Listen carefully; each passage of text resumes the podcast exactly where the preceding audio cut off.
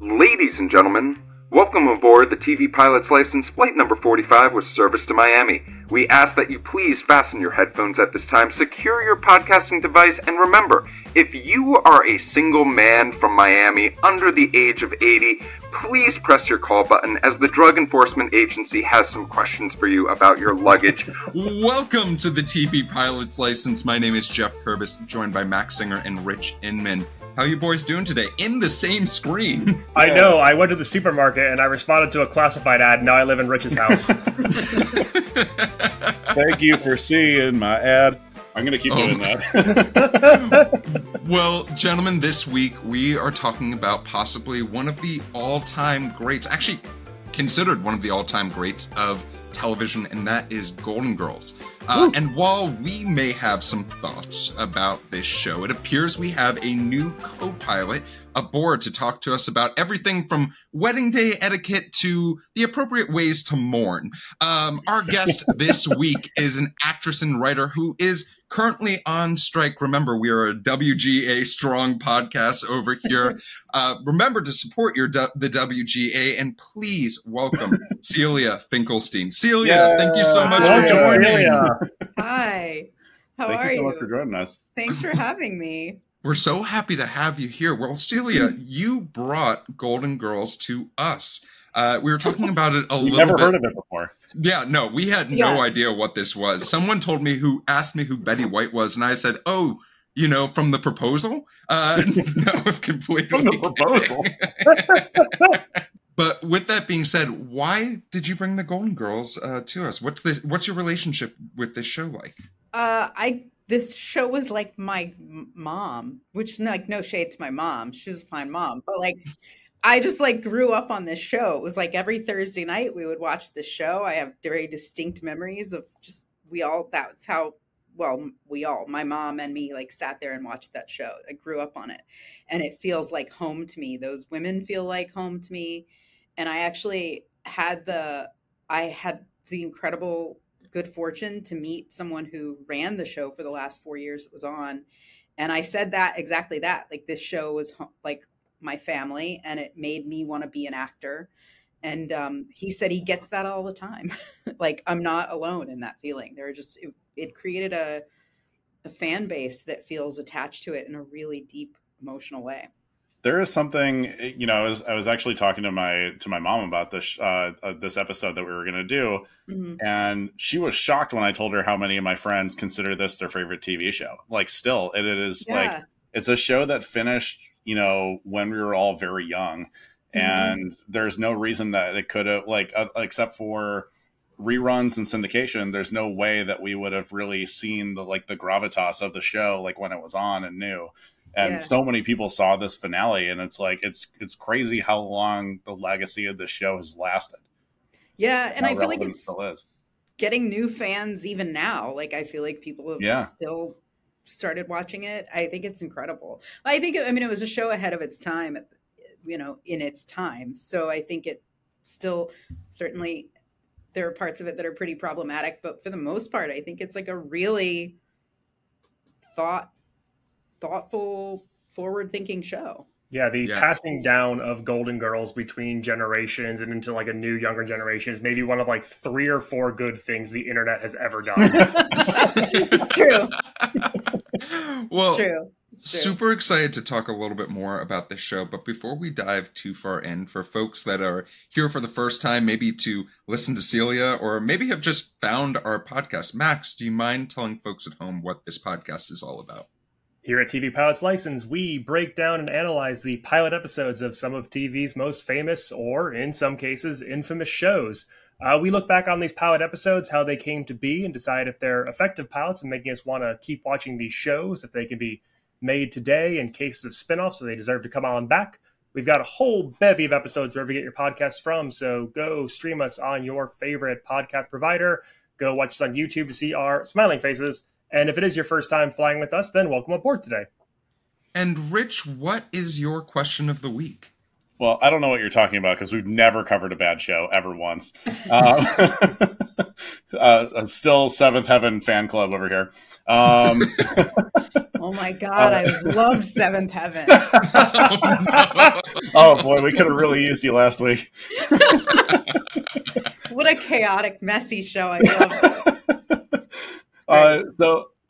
I'm super curious because I think one of the really nice enduring parts of the show is showing like similar age female friendships that kind of endure past like the age of their like relationships, like their romantic relationships and stuff like that. It's something that has like, I think it's just been indicative of like solid friendships together, whether it's like, you know, shitting on each other or just like overall support, like blanket support and just like, you know, the ups and downs of friendship, knowing that in mere decades, Florida will be no more.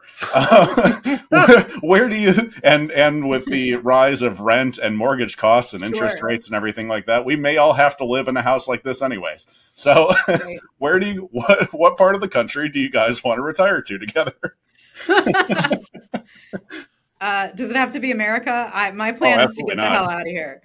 Yeah, no, I'm going to the French countryside. And actually, all my female friends and I have a plan, a loose plan of exactly this. Like when our husbands die, we're going to go and get a compound somewhere in France and die together. That's I love that. That's die together. Oh, it's a Jamestown fantasy. Okay. Sure. Yeah. Max, what about you? So I watch a lot of History Channel, and one of the shows that I've come to like is called How the States Got Their Shapes. Oh, God. And on that show, I learned that Maine is the Saudi Arabia for water. So as we, you know, encounter more and more ecological disasters and, you know, the inability to live in certain parts of the country, I'm going to where that sweet, sweet fresh water is, baby. So you can find me in the nice coastal part of Maine, not the spooky Stephen King part of Maine, with all my friends hanging out in a house and, you know, eating lobsters, drinking the water. It sounds like we're all going to get murdered in these plans. Rich, what about you? Oh boy, I actually have a global warming plan to move to Maine or to Minnesota, so this is going to work out quite well. So fairly well, California. I will be going to the home of Target and what's Juicy Lucy's, stuff like that, and yeah. Or I'm going to go up and live in the Stephen King murder mansion with Max. Yeah, Rich, you can live in my guest room. I'll make sure it's ready for you. Just give me 20 years. So. As far as myself, there is something ever so appealing about the countryside of Canada for some reason. Am I Canadian? Oh. No. But like, I just look at it and I'm like, that looks really nice and peaceful. Very much like Maine, except I'm not in the United States. So I think that's a large benefit. Is it like a Handmaid's Tale fantasy for you? Maybe Iceland. Iceland sounds pretty dope, actually. But if we're worried about global warming, that might not be there. But Rich, thank you so much for that question of the week. Before we get to our synopsis, just a quick word from our sponsors. Now, let's talk about our show. So, of course, we are talking about Golden Girls. If you want to watch it before you listen to us, you can find it on Hulu. But a quick synopsis from myself. Four mature women live together in Miami and experience the joys and angst of their golden years. Max, I think that requires a little bit more backstory about how this show was made. Of course. So today we're talking about the pilot episode for The Golden Girls, titled The Engagement, which originally aired on NBC September 14th, 1985. And we're going to be talking about the show's creator and writer by the name of Susan Harris today. Harris is a legend of TV, a recipient of the WGA's Patty Chayefsky Award for Achievement in TV Writing, and is a member of the Television Academy Hall of Fame. Earlier on in her career, she worked for shows like The Partridge Family, as well as Norman Lear's All in the Family, and its spin-off Maud, also starring Bea Arthur of Golden Girls. And her work on Maud really launched her into prominence. She receives the Humanitas Prize for her work on the episode Maud's Dilemma, which really centered on the topic of abortion, kind of the first time in American pop culture, this was brought to a mass audience in like a primetime sitcom type of way. And from there, she goes on to create two very successful shows over at ABC, the sitcom Soap, starring my old high school voice teacher, Diana Canova, as well as its spinoff, Benson, a very big, long-running smash hit. I can't wait to do Soap. But we have to do Soap real soon. Yeah, I'll give you all the Diana Canova stories. So we're going to now shift ahead a little bit from Benson, and I want to start off with a quote that Harris gave to the New York Times in an article that originally was published on September 22nd, 1985, a week after the show's premiere. "A woman's worth is tied into what she looks like. At 82, Cary Grant could still be a romantic lead, but on television, a woman over the age of 50 is cast as an axe murderer." So, in 1984, NBC's upfronts to promote their upcoming season, comedian Selma Diamond from Night Court, who played one of their bailiffs, does this sketch where she creates a joke show called Miami Nice about old people sitting around playing pinochle. Miami Nice. And then NBC Vice President Warren Littlefield and President Brandon Tartikoff, our boy B-Tarts, they get the idea that this joke could be more than a joke, and they might be onto something. Littlefield is quoted as saying, "You're looking for Magnum, and he's impossible to find, but we could cast Miami Nice." So they bring in TV producers Paul Witt and Tony Thomas, and they have them pitch an idea that they have for this concept. And as Witt and Thomas recall, we don't like your idea, but we'll give you one, which may be the best example of just like four white men pitching a TV show of all time. Take some women around 60. Take some women. Society has written them off. Jesus. They've said they're over the hill. We want them to be feisty as hell and having a great time. So Witt doubts that this show could be made, and Tartikoff calls his bet and gives them an automatic 13-episode deal before a single idea or word has been written on this. What the fuck is TV? Wow. This is what they're striking against. Yeah, so I'm getting back to the main topic. Don't worry. So Paul Witt is married to Susan Harris and brings her on to write this pilot idea. Harris, after doing the runs of Soap and Benson, where she basically was writing every single episode of these incredibly lengthy runs by herself, is trying to pivot away from network TV. She wants to get into features. But she loves the idea. She wants the idea to write grown-up characters that weren't necessarily seen on TV at this time. Harris claims that she'd never really been excited about network ideas before this show and has gone on the record as saying, "It's kind of pathetic. This show was television's baby steps." But she has felt like she had no choice but to write it. I'm going to end this with a quote from Betty White on the show. White says, "Golden Girls proves that women don't self-destruct at a certain age." And I hope in the next hour or so we can prove Betty White true in that. Like these insane backroom deals. It makes it feel like the only way you can actually get anything done in Hollywood is if like you're on a bunch of cocaine and you're very loose with your money. Or you can get a job by accidentally running over an executive's dog in like Trader Joe's parking lot. It's like it has to be like this bizarre meet cute, or just like a frivolous throwing away of money. There is no in between. Well, I also want to say, and I don't know, I sadly don't know a ton about this sort of golden age of television, but this for me highlights a lot of why we're striking. And I promise not to talk about the strike too much, but like these executives, these CEOs, Brandon Tartikoff, Warren Littlefield, actually did give shows a chance at least. Mm-hmm. Yes. They were like, "This sounds probably unmarketable, but like, let's just see." And like the backroom deal of it all is a little annoying. That like, also the throwing least, some women around. Right, exactly. Or just take some old ladies and make a show. But like, but I think there was something really special about people who enjoyed television, cared about television, and were like, "I'm interested to see where this goes. So let me just give you a show and see what you can do with it," as opposed to like, "What's the most amount of work I can get out of you for the least amount of money?" And also like, I don't really care if the show's good. Yeah, whatever. It's not about like IP. How do we market? How do we sell? It's just let's just go all in on an idea that we believe in. Let's get the best people possible to execute that idea, and let's just make it happen. Yeah, tell that from that Golden Girls Funko Pop collection. Yeah, like, I mean, if we didn't have people like Bea Tarts in the 70s and 80s and like 90s,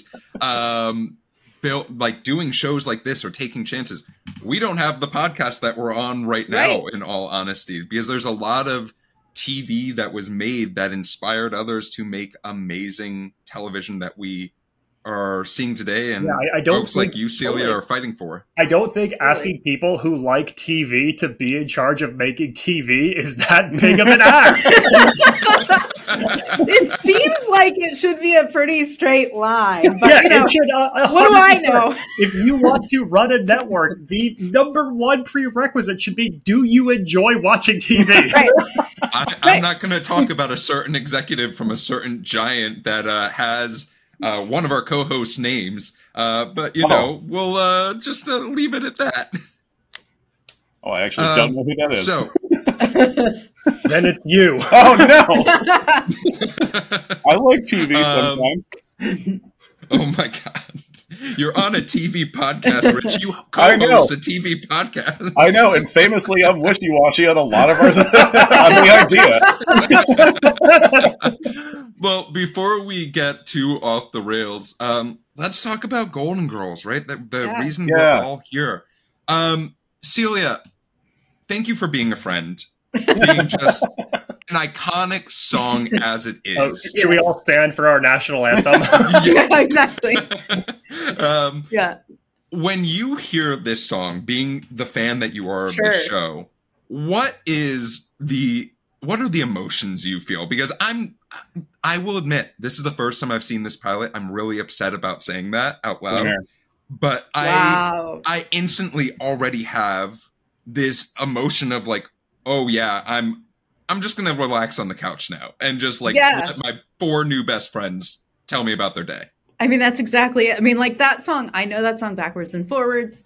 I love that song. I had a Golden Girls / Steel Magnolias, that's another podcast, themed birthday one year, and that was just on repeat at the party. I mean, it's like the warmest, like most lovely, one of the most lovely theme songs there. Back in the days when there was a theme song that mattered, it fills me with, like, you know, warm fuzzies instantly. I love it. I love it.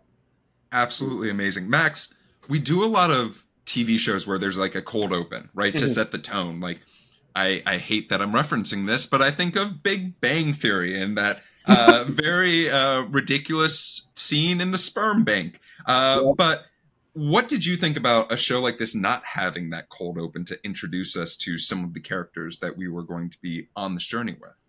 I mean, it feels really welcoming. It almost feels like an overture to when you're seeing a musical. Like, it welcomes you in, it kind of sets like what the environment you're going to be in is. You get like a feel for the music, and this is a song that, you know, kind of like we talked about the Golden Girls earlier, where it's the thing that's found new life.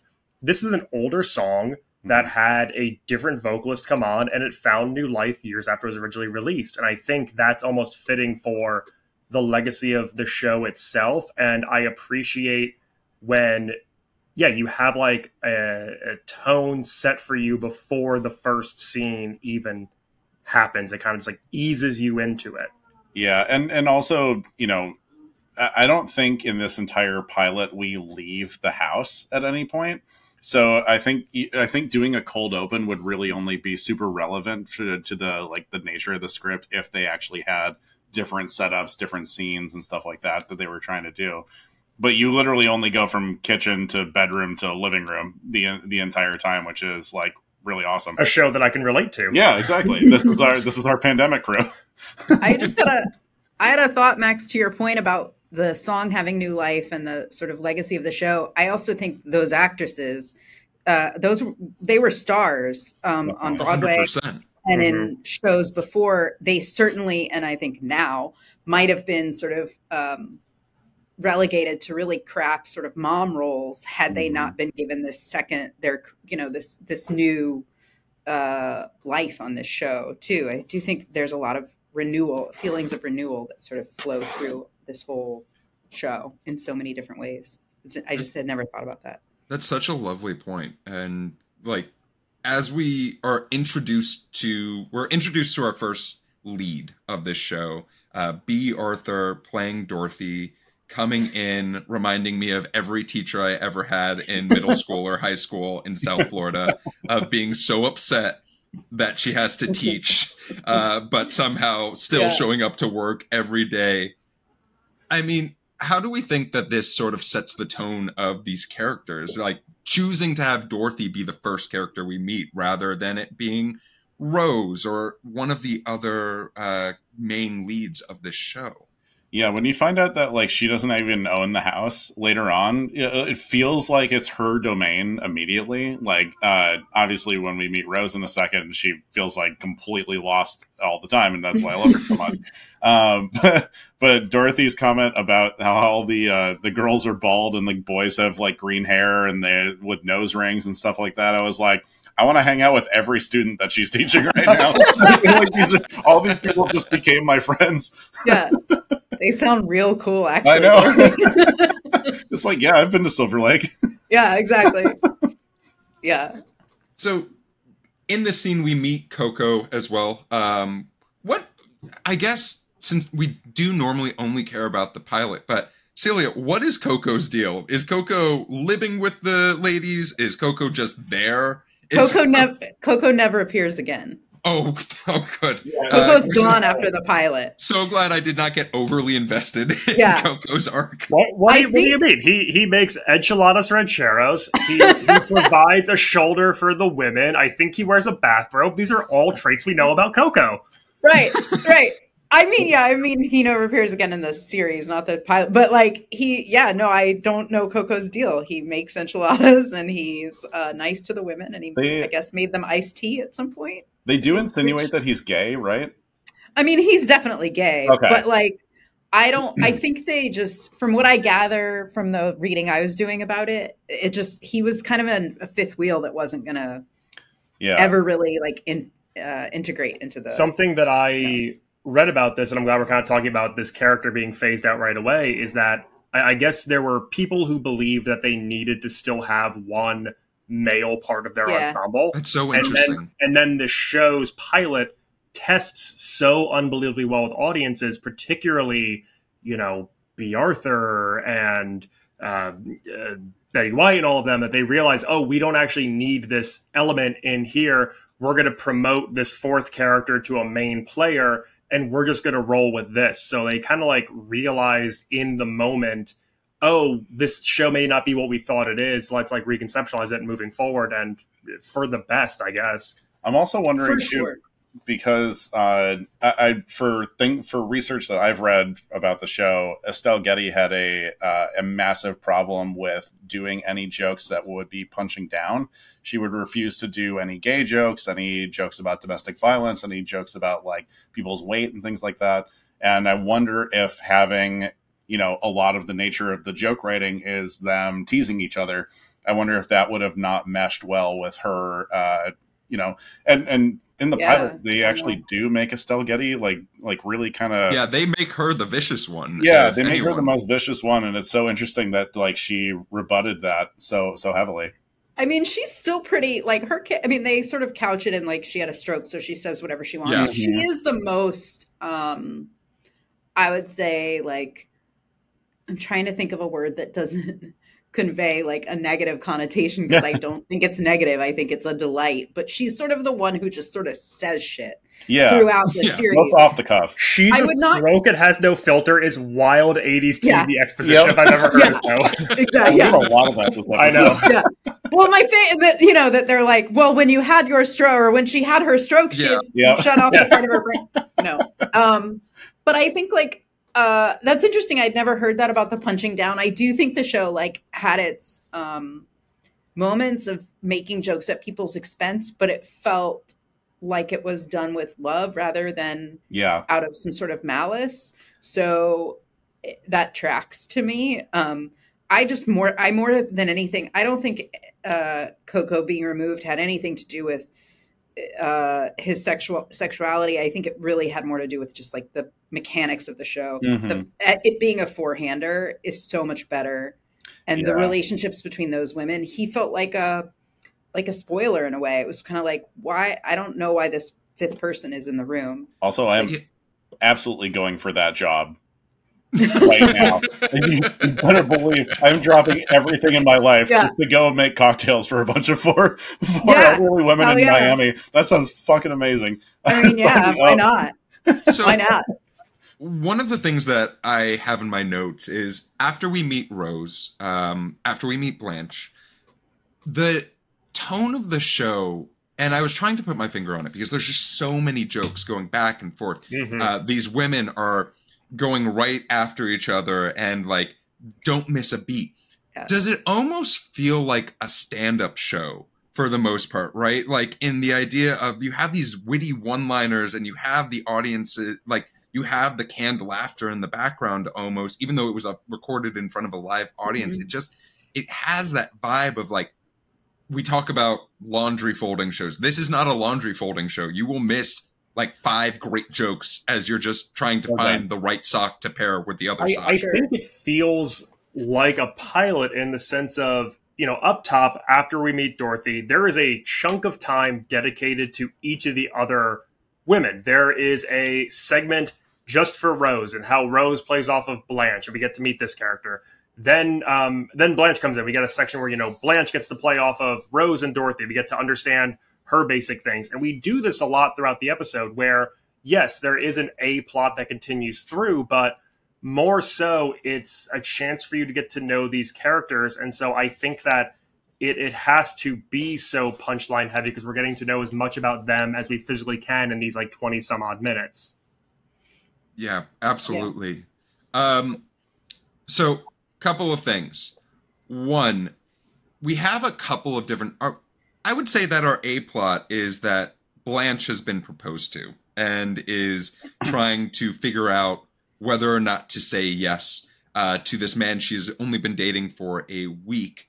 But I would say that a B-plot in this instance is Dorothy dealing with the concept of being old for the most part. And we get like these very subtle hints, and we have Bea Arthur just acting up a storm and commanding, you know, the metaphorical stage in this instance. Her responses to all of these lines, like every Betty White response to 100% had me in stitches. Oh my god, she's so good. I know we did the quiz for the Sex and the City episode, but I am 100% a Rose.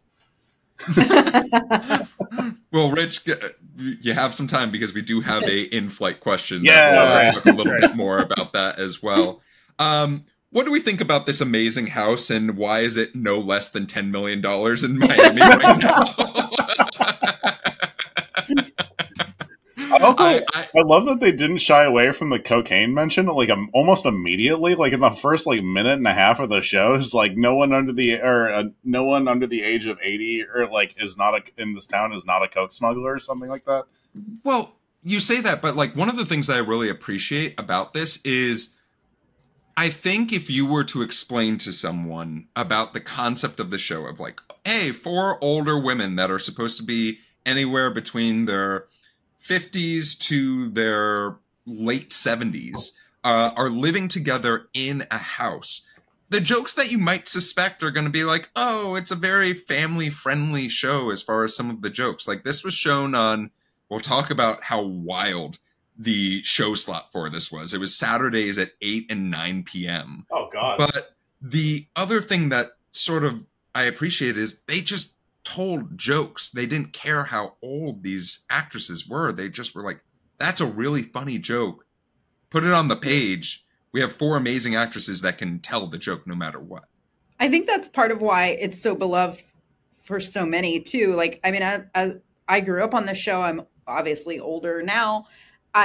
Those jokes, you don't grow out of being, you don't grow out of dirty jokes. You don't grow out of, you know, juvenile jokes. You don't grow out of like taking the piss out of your friends. And I think there is a sort of idea on television that, or up to this point, maybe there had been, but like, there's this idea that like older women don't talk like that, or like older women aren't fucking, but they are, you know, like, and so what I really loved about this show was that it leaned into these women as human beings, as opposed to ideas of older women.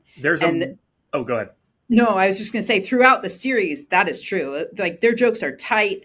Their jokes are dirty. They, you know, they don't shy away from anything, you know, beyond what like parameters were set by broadcast, network. There's a moment in the show where Estelle Getty is telling a joke, and I said the punchline out loud because it was this old Borscht Belt comic joke that like I knew from growing up with like a family that was really invested in that scene of comedy. And yeah, there's just this willingness to tell jokes and to like use these performers, you know, deliveries as like such a strength, and it's not trying to tiptoe around anything. It's not trying to avoid anything. It's just crafting the best show possible. And it's such like a great example of ensemble comedy because like every single one of them is a character. You find yourself saying, I am a this, I am a that. Yeah. You find yourself becoming attached to people. The joke clip is incredibly high in this show, maybe one of the highest we've covered. Mm-hmm. And everyone's funny. Even the supporting characters, even the people who are in one scene in this show are characters and they're humorous. And I feel like that's almost something that isn't really seen in a lot of comedies. We're trying to like blur genres and blur lines. It's just so refreshing to see a show that is just funny all the way through, from the top of the call sheet to the bottom of the call sheet. Everyone's there to tell jokes. Yeah. So let's talk a little bit about one of those additional just funny people on the show. We're introduced to Sophia, played by Estelle Getty. I want to talk a little bit about the ages of these women in a little bit, but on first blush, what do we think about Sophia just coming in like a bat out of hell? Her home has just burned down to the ground, and we cannot trust her as a narrator because she cannot hear for shit. So she just says what she thinks everyone has said. Celia, what like, knowing Sophia a little bit better than the rest of us, what are your thoughts when you see Estelle Getty for the first time? I mean, she really does just come in like a freight train. And I actually had the thought that I think this is probably true for Susan Harris as she was writing it, but I feel like it's probably true in the writer's room too, that when they got to like Sophia, they were like, yeah, yes. Yeah. Yes. You know, it was just like, let's just fucking go. They were it was just like joke after joke and like no holds barred. It just felt like the show took on a whole new life the second she entered, which I feel like is probably also why they were like, thank you, Coco, we're moving away from you. We're bringing her on 100%. Permanently. Because she just felt like, I just can imagine that moment in the writer's room when you get to like pitch jokes on Sophia. So I think she was just a delight from the second she came on. That I you know, and then the relationship between her and Dorothy was instantly clear for me, instantly connected. I think she's, yeah. I think she also serves as just like a perfect voice of reason for everyone else, everyone else in the show kind of transitioning into old age, and her just being like, yeah, that's what it is. Get over it. I have done this. It gave me a little bit of comfort of knowing that like I'm probably going to feel this in my 50s and 60s, and I also am probably going to feel like Sophia in my 80s. Like that's 100%. Like, I don't know. It's just like very comforting to me that she came in and just wasn't going to be sentimental about her old age. She's just going to be who she is. Yeah. Sophia reminds me so much of my Polish, straight out of Poland grandmother. Like, if they chose to be like, Estelle, we know you're not Polish, but we want you to try this out a little bit, just for us. Like, and maybe it makes the pilot, maybe it doesn't. I would have just felt so at home, and I would have been waiting to, like, you know, it gives that vibe. And I say that because I want to talk about how old the women of the show were when they filmed, because they don't really talk about it at all in the pilot, but it's something that I find so remarkable in that Bea Arthur and Betty White were both 63 when this show premiered. Rue McClanahan was the youngest on the show at 51. But then Estelle Getty, who plays Bea Arthur's mother, was a year younger than Bea Arthur in this. And that, like, one, I thought the makeup that they did for her was fantastic. Like, it did a very good job of hiding that, you know, you see photos of her at the premiere and you're like, what the fuck happened here? But then at the same time, you're just like, wow, like, that's just how talented the four of them were. Mm-hmm. And the Dorothy and Sophia relationship was that we felt that, like, oh yeah, we've all been with our older parent and been like, yeah, this is what it sort of is like. Yeah. That's so fascinating. I mean, I knew that Rue McClanahan was the youngest. I didn't know she was 51. That's really young when I think about it. But I also like think about what those ages look like now. Yeah. Like what people look like at 63 now. And it's like, my mind is a little bit blown. There's also the element of like, there's a lot of like widowing in this, and I'm like, these are some young ages for these husbands to die. I think it would be a fun dark twist that all of them at some point murdered their husbands. I think that'd be just like a fun backstory for them all to have. Fun crossover to have Murder, She Wrote, Jessica Fletcher come in and solve her crime. This is a show that reminds you that if you are tired of doing your skincare routine, to keep your skincare routine up. That is, if you were like, oh, 5 steps is too many, nope, do each and every one of those steps. And it also teaches you that it's okay to make fun of your friends' routines. As Bea Arthur says that Blanche has more colors than a Benjamin Moore paint, I believe. So good. So one of the things, if you're listening to us or watching us, you probably are noticing that we're not really talking about the plot lines too much of this show. Neither of the day. So we're really honoring the show. But, like, I think that the plot lines aren't really the main focus of this show. It's more about the jokes and the interaction amongst these amazing actresses. Sure, we talk about, you know, Blanche goes to Joe's Stone Crabs. What a great mention of a South Florida institution. She got the Stone Crabs. I hope that someone also got a steak because it's great there. But, you know. Friend of the pod, Joe's Stone Crab. Joe's, if you want to send me a box of stone crabs when it's in season, it would make this whole podcast worth it. Just swipe into my DMs. They are open for Joe's and only Joe's. But as we go through, we just get a few small things. Blanche said yes to Harry, this guy that she met. They're going to get married tomorrow, I think is what ends up happening. And then what this small plot device allows is for the chaos of a wedding or a second marriage to ensue. And Max, like, utilizing that, what were some of the things that you enjoyed about, like, seeing this day of wedding and seeing these characters sort of deal with the idea of, oh shit, we're gonna lose the house because Blanche owns it? Yeah, I think it gives everyone a chance to reveal something personal about how this decision will affect them. This gives us a really lovely scene between Dorothy and Rose where we learn about Dorothy's character and how she kind of had a spontaneous shotgun wedding 38 years prior or so, and what that did for her life. We understand what it means, you know, if they don't have each other, and we get a little bit of exposition on how they came together. But it also just creates, you know, what's the chaotic scenario that we can now put everyone in? We've spent 2 acts establishing relationships and doing jokes and getting character background. Now we're going to, you know, tease what they can do when they're all kind of firing on all cylinders. Mm-hmm. And so it's not like a drawn out plot. Like, this really comes to a head in the last few minutes of the show. And it just allows you to use everything you've built towards to just start like firing off jokes and hitting you like really quickly with like little plot devices and how we go through this. And I'm glad we didn't drag it out over the course of the entire episode. For sure. Yeah. So let's fast forward through some things. Blanche is getting ready. Harry is not there yet. Instead of Harry, we get a police officer who informs us that Harry has many other wives across many other states. I have to shout out that police officer, Meshach Taylor of Designing Women. Yes, yes. Yeah. Love Meshach Taylor.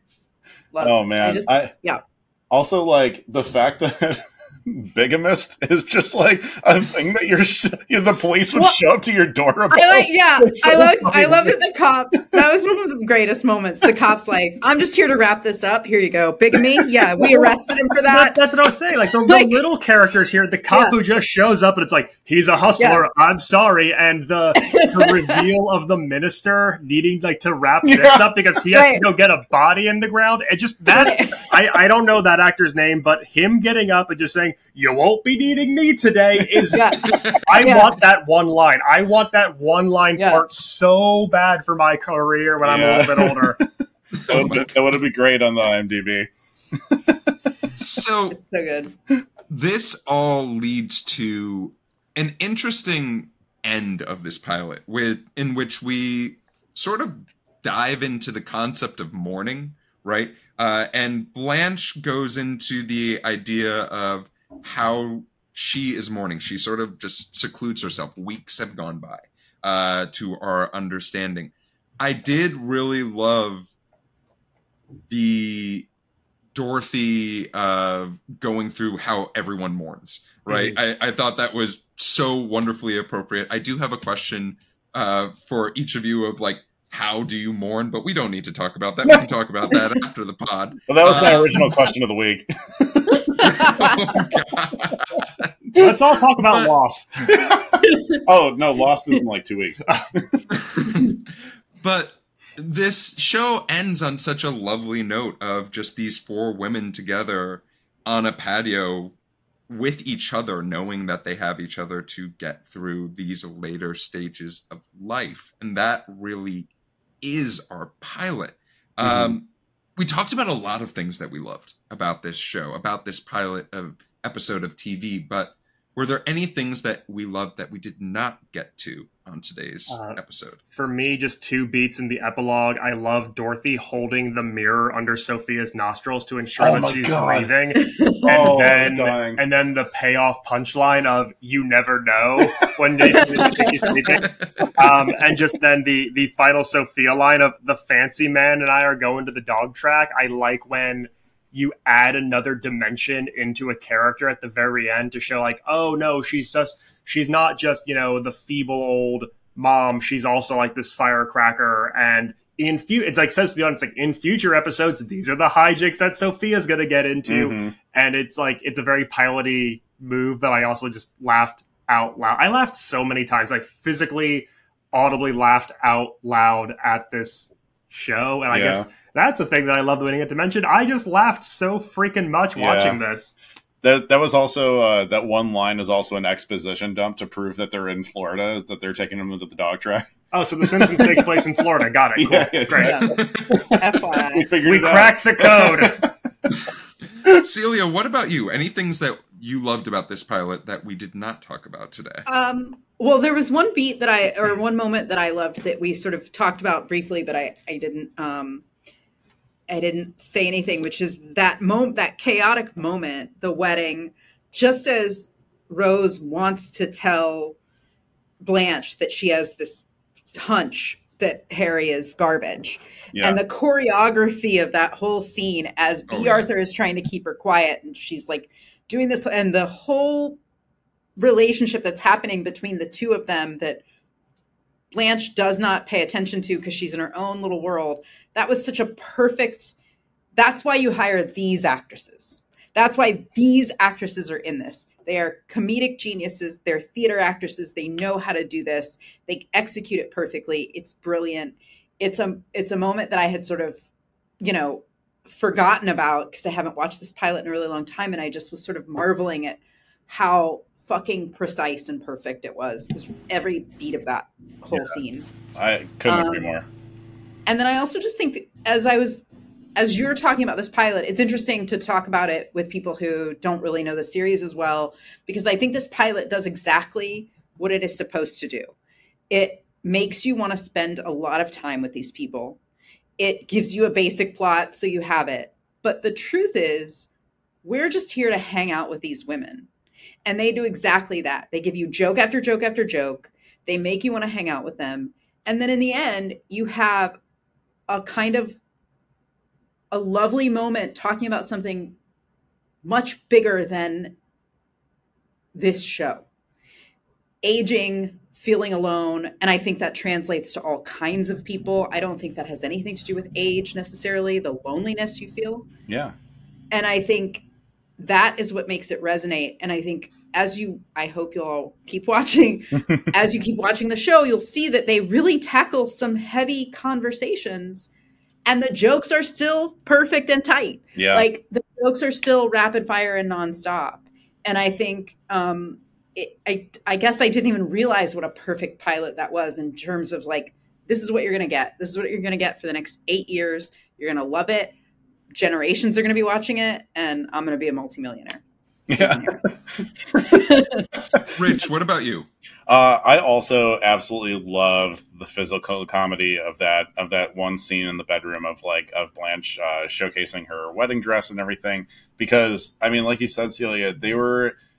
There's no way on earth people came in with the expectation of, oh, we're going to have like an almost Three Stooges or Marx Brothers level of physical comedy in addition to just absolutely nailing every single joke immediately. And I just really, I was so impressed with it. They just like exceeded so many of my expectations of the show. And I mean, yeah, it's hard to not keep talking about how great this was. Yeah. And for myself, I think that this was such a refreshing show to see something that is an older TV show that is being led by just four amazing actresses and not pulling punches, as we've been talking about, just letting them go and letting there be amazing writing that they can use. And I almost just want to summarize everything that y'all have said, right? Like this is just... It's so well done. But with that being said, any wait a minute moments from this pilot that we need to discuss. Max, it looks like you have something on your mind. Yeah, I do have one bone to pick with Bea Arthur early on and her egregious slander of enchiladas rancheros. Where in response to that being made for supper, she says, just shoot me. I'm going to go ahead and posit that it's because she's older and cheese is backing up on her recently, and it's probably going to be painful later, and that it's not just shade on enchiladas rancheros. Why these women all need to be Jewish. That is the thing. If she'd just been like, I have Jewish stomach. Yeah. That's why I can't have enchiladas anymore. Oh God! Yes, I needed that scene. I needed each of them to explain from a dietary standpoint why they did not. They would stuff. Yeah. Everything that was wrong with each of them dietary restrictions wise. As an increasingly lactose intolerant Jewish person, I felt her on a cellular level. Rich, what about you? Any wait a minute moments for you? Oh God. I really don't think so. Like I was starting to feel from the first like couple scenes that I was worried that Rose would be a little one dimensional with her just being kind of like the dum-dum in the group. But I think she definitely pulled herself out of it. And the fact that she actually had like the, I don't know, the prescience, I guess, would to understand that there was something weird about Harry, which I think probably, I have to imagine this is just going to be, the writer's room is just throwing a new male red flag into this group of four women, like with every episode. And that I could see that coming, and I can't wait to watch more. But yeah, that's about it. I was like a little bit worried that she would be a little too one dimensional with the playing the dumb person, but she eventually pulled herself out of it. And the direction, I guess, that Sophia goes after this, where she is a little bit less callous with the jokes and just like not just being the person where all the writer's room people can say like, well, what if we make fun of this group or nationality or or sexual? She has her share. I don't want to say she doesn't. She has her share. I mean, there are certainly moments that I've watched an episode and I'm like, wow, okay, that's a problem. But then there are other moments where it's like, holy shit, that character really is pretty spectacular in her.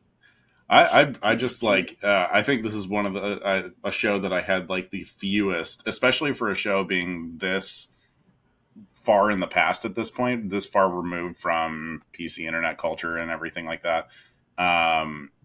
I think this has the fewest amount of notes that I would have for a script from this era. So it was honestly pretty impressive that they were able to pull that off. Celia, was there anything that, rewatching this pilot gave you a second of oh yeah, this was made a while ago?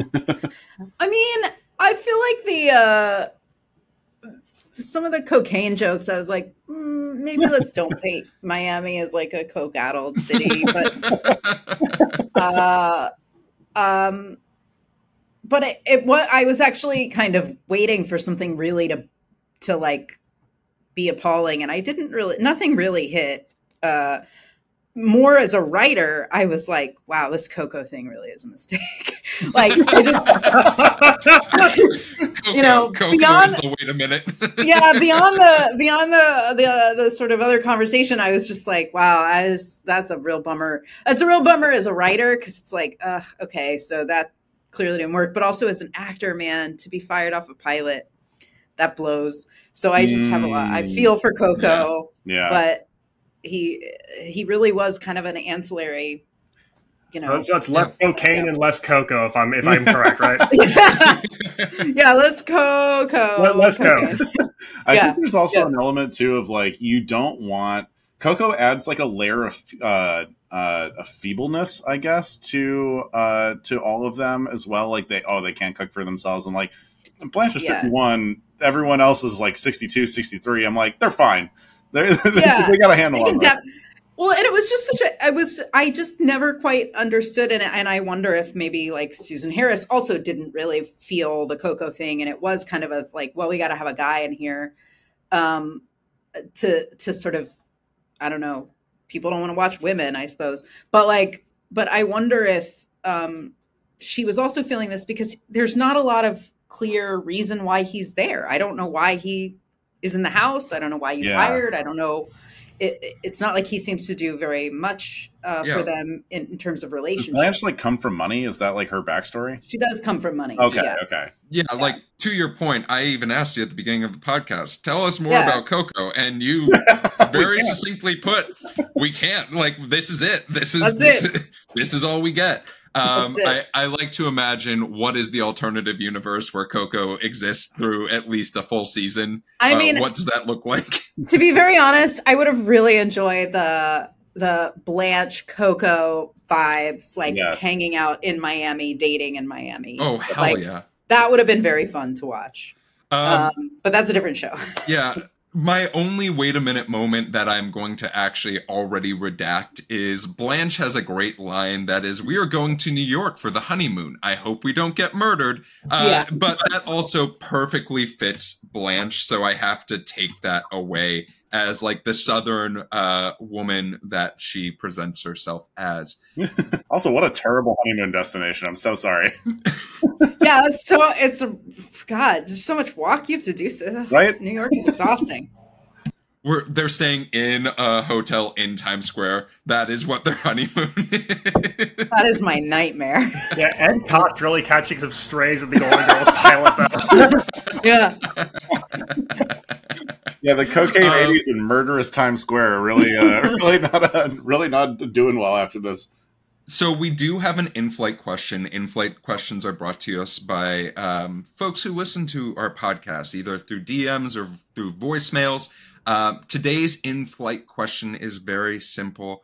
Which of these Golden Girls do you think you are the most like? Celia, since you are our expert on this show, I'm only going to let you choose one. Which of these Golden Girls do you think you are the most like? I want to be a Blanche, but I'm probably a Dorothy. Dorothy's solid. If you told me I was a lot like Bea Arthur, I'd be like, hell yeah, I'll take that to the grave. Queen of the slow burn. Dorothy later in some episode sometime appears on Jeopardy, and I feel like, and she gets like way intense about it, and I feel like that's like really who I am at my core. That's amazing. Rich, what about you? I'm definitely a Rose. I learned that from the first 3 minutes of the show. And then I wish I was more of a Sophia, though. Sophia just looks like she's going to get herself at some hijinks and, you know, kind of shoots from the hip a lot, which I wish I just had a little bit more of. So I am, Sophia Rising? Yeah. And Rose Sun. Sure. Yeah. Max, what about you? I mean, although we don't see much of this person, I've got to be a Coco. I love making Mexican food and gambling. You do love that here. I do. If we're keeping it to our main group, though, yeah, I definitely have my Rose moments. I can't fault it, you know. Yeah. I told Rosie in our Sex and the City episode that I got a hot dog cart for my BuzzFeed quiz answer. And I am the city of Miami. No, in all seriousness. I am propane. In all seriousness, I would have to say that I am probably a Blanche in all honesty. The hopeless romantic definitely is something that I associate myself with as a whole. Well, thank you for that in-flight question. We'll talk a little bit more about submitting those as well as suggestions for the show. Let's talk a little bit about the legacy of this, because this is one of the most fun times I've ever had compiling a legacy of a show. This show had 7 seasons and 180 episodes. All of them were on NBC. This show at its peak was the number 4 show in the country of anything. It was, and that was only in its 3rd season. The best ratings I could find as far as average viewers was in season 4. The first 3 seasons was not available. This is our best viewed show at 33.1 million viewers per episode. Wow. What makes that even more insane was that made it only the number six TV show in season 4. God, I'm watching so much TV. The even more insane part was this show premiered on NBC's at 8:00 at night. Which is just on Saturdays, excuse me. There's the interesting part. It's just such a wildly different landscape than what we live in today, where if you got a pilot sold to NBC and they said, hey, you're our Saturday at 8 p.m. slot, you have a 3-episode pilot or show at max. This is really just, it's a universally acclaimed show. The Writers Guild of America called it one of the top 101 written TV series. TV Guide called it one of the top 60. Very similar echelons of credentials right there. Supposedly, this is one of my favorite facts ever. During the 1988 Royal Variety Show, Queen Elizabeth was such a large fan of this show that she invited the 4 main actresses to the Royal Variety to perform skits for her of scenes of the show, so cool. Which is bonkers. As far as nominations go, there were 122 nominations for the show, 37 wins. That includes 11 Emmy wins. There was actually each of the leading actresses won an Emmy for the show. There were 68 nominations for Emmys, 21 Golden Globe noms with 4 wins. And let's just talk about syndication. It started reruns in 1989, replacing Wheel of Fortune when that left NBC. You know, how comical that we're filming this the week that Pat Sajak is no longer going to be on the Wheel of Fortune. With that being said, it's gone to Lifetime, Hallmark, WETV. We watched it on Hulu. Rich watched it on a Ukrainian black website because he refuses to watch anything on the actual website that it is on. There was a film, and by film, I mean Fathom Events had a special event where they showed 5 episodes on big screens across the country, which is so cool. All of the seasons are available on DVD. Also amazing. As far as spinoffs, 3 different major spinoffs of the show. I don't want to talk about them because we're probably going to do them on this show, in all honesty. But there were multiple international versions of the show that existed because of the popularity of it, because it was syndicated in other countries. And, you know, it's nice to have representation on screen for the storylines that you love. So Chile, Egypt, Greece, Israel, Netherlands, Philippines, Russia, Spain, Portugal, Turkey, and the UK as well. They're still Todd. You could still get your Polish Sophia. And so I'm going to Poland. I'm taking a flight right now. There's nothing going on there right now. There was also, I will say, there was a Golden Girls themed restaurant that was partially owned by Rue McClanahan. That closed, unfortunately, in 2022.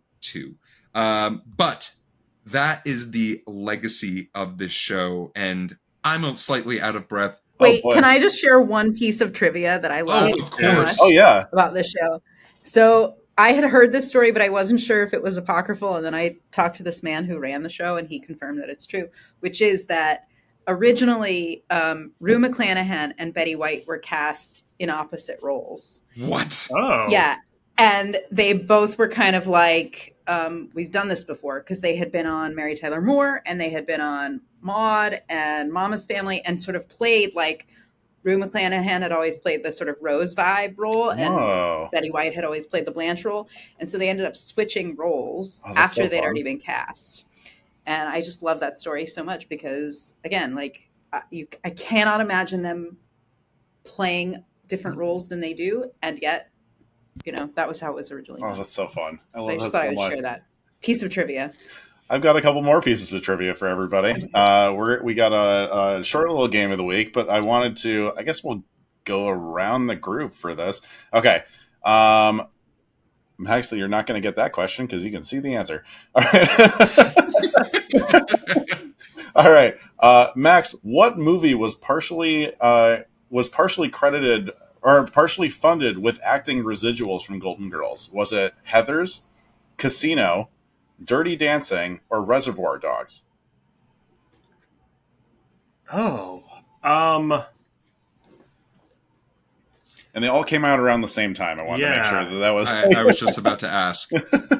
I am going to go with Reservoir Dogs. That feels like the most like we had to scrap together some money to get this thing made on that list. You are correct. Quentin Tarantino, while producing Reservoir Dogs, used a $600 residual check from playing an Elvis impersonator on Golden Girls to make the movie. That's amazing. Oh my goodness. What? Okay, Jeff. George. Okay. Did George Clooney appear as a guest actor on Golden Girls before or after his start on ER? Before? Yeah, it was before. It actually, Golden Girls, it was a trick question. Golden Girls ended before ER started. All right. Yeah, so I was about to say, I was doing like flips in my head being like, there's no way ER started after. Okay, Celia, this one's for you. Which one of the cast members served in the military and what branch? Bea Arthur. She was a Marine. Yeah, hell yeah. Oh, my God. Bea Arthur served as a typist and truck driver in the Marines during World War II. And I'll do the last one for Jeff because you can see the least of this. All right. This show obviously was it was kind of like a who's who of writing rooms. Like everyone nearly came out of this show with a crazy job or like a development deal or, you know, start working on movies immediately. So former Golden Girls writing staff members have been part of the creation of all but what project? Two and a Half Men, Van Wilder 2, Rise of Taj, Terminator 2, and Arrested Development. I want one of these to not be included so badly. I am going to say Terminator 2 is the one that... This Terminator 2, I realize that's the only not comedy in the list. Yeah, that would be Whip's ass, though. We gotta give it its credit. Yeah, if anything, we're a big Terminator 2 fan podcast. But yeah, I do love our future billionaire daddy, Ryan Reynolds, very much on this podcast. Yeah, as Ryan Reynolds continues to buy everything around us, we will eventually be a Ryan Reynolds owned podcast. Oh my God. Well, Rich, thank you so much for your game of the week. There's just two more questions for each of you that I have. And one very simple. Would you continue, based off of this pilot, watching the Golden Girls? But the second is, I think, a little bit more something that is realistic. Do you think that this show should come back in an updated version? Maybe just take the pilot, throw in new actresses, and refilm it? If so, I'd love to hear. But Max, I'd love to hear from you first. Would you continue watching the show? Oh, yes, to keep watching it in Sharpie. That's such an easy decision. I had belly laughs watching this. It is just truly a joke machine, and in a modern landscape dominated by serialized kind of funny shows or comedies that have maybe one funny person in them, just what a breath of fresh air to just be bombarded with this ensemble that's just joke after joke after joke. It's remarkable in that way. To your second question, no. I'm a hard no, and the reason for that is that I don't think we should limit ourselves to just trying to rehatch the Golden Girls. I think that's the easy way out. I think that's the cop-out way to do it. I think that there should be a challenge and a pressure and a bar raise to make new shows and new stories that feature actors of these demographics, of these ages, telling stories that are unique to them and their experiences. We should find leading roles for this kind of talent. We shouldn't limit them to just, you know, the moms and the sidekicks and, you know, throwaway comic relief. And to just do Golden Girls again, it's only going to put it in comparison to this show. Whereas I think there's so many ideas left unsaid, left untold, that we should fight to get onto TV. Yeah. Rich, what about you? I couldn't have said that better myself, but I'm going to try. No, I'm kidding. And here I go. No, I 100%. This was one of the hardest shows that we've done to not immediately hit next episode on my Ukrainian Black site website. It's very hard to click on that website. That's so many pop-up windows. I 100% would watch the second episode of this. I'm probably going to binge the hell out of this show. If we're talking about whether or not it can be made today, or like whether or not it's going to be rebooted or anything like that, I mean, like Max said, I don't want another Golden Girls. However, do I think it's going to happen? Yeah, I absolutely 100% think it's going to happen. Now that all of the cast members have sadly passed away, I don't think there's enough holding back a studio from doing this. However, we are finally seeing like a kind of a tapering off of you know, spinoffs and reboots and stuff like that, because I think people are finally like not into it enough anymore. Like, it's not the kind of the nostalgia factor is worn off a bit. So do I think it's still going to happen? 100%. Do I want it to happen specifically with the Golden Girls like franchise? No. I would love to see some like new stories that would come about for this, but I still want like extremely joke dense material like this. That's never going away. I want that all the time. Celia, I'd love to hear your thoughts. I mean, I'm definitely going to do a rewatch now that I've started. Yeah. Oh yeah, that's why we're here. Yeah, that's the plan. It's to get people to watch Bones for 3 seasons. Huh? It's to get people to watch Bones for 3 seasons. Exactly. Oh, Jesus. I have a friend who's a writer on Bones. Keep watching it. We'll give her the money. Yeah. I agree with Max. I think this shit was lightning in a bottle. The magic of these women cannot be repeated. Mm-hmm. The magic of the show cannot be repeated. I do think like shows have tried to do some version of it, and like, you know, they're not successful, but I just think a reboot of this show, there's no way to top this. Yeah. I do agree that we need more stories of people who are older living their lives in a more truthful way. I think we do need to see those stories. And I think there's space for that. I think it just takes some brave executives to say yes. That's awesome. So I will make this 4 yeses as far as continuing to watch this show. Max, you said it so well about not rehashing something that's already been successful. Do I think that TV executives will listen to us on this podcast? I thank you for the listen. I really appreciate it. But two, Brandon Tartikoff, thank you for listening from beyond. Oh my God. I think that there is a possibility that there's going to be an executive that says, let's not redo every single Golden Girls episode. Let's do one and have some big name actresses come in to fill those shoes. Sort of like what we've seen CBS and ABC doing recently with stuff like The Wonder Years and The Odd Couple and stuff like that. I thought you were going to say and make it a movie and call it 80 for Brady. Well, it's funny you bring up Jane Fonda because literally I'm thinking about the stories that I am seeing and some of the roles that I am seeing older actresses play. Like Gracie and Frankie just ended, right? And that was I think that's the closest we have gotten to the Golden Girls vibe without just calling it the Golden Girls. Also featuring Sam Waterston. Right? Like that's sort of what that show is. But yeah, I want to see more actresses who are established and towards the end of their careers, just kicking ass. Like Helen Mirren in Fast and the Furious every single time, I will just watch Helen Mirren in Fast and the Furious. Fuck Vin Diesel. Just give me 2 hours of Helen Mirren in a McLaren. Oh, I misheard that sentence entirely. Wait.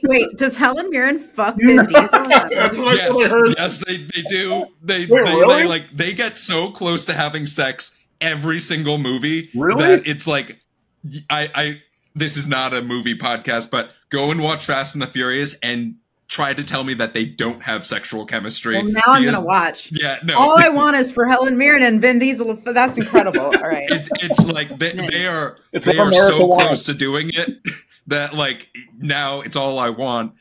With that being said, though, our plane is coming to a land. Wow. But it looks like we are getting a call from inside of our plane. Hi. I know some podcasts don't appreciate recommendations, so if that is the case, please feel free to ignore this.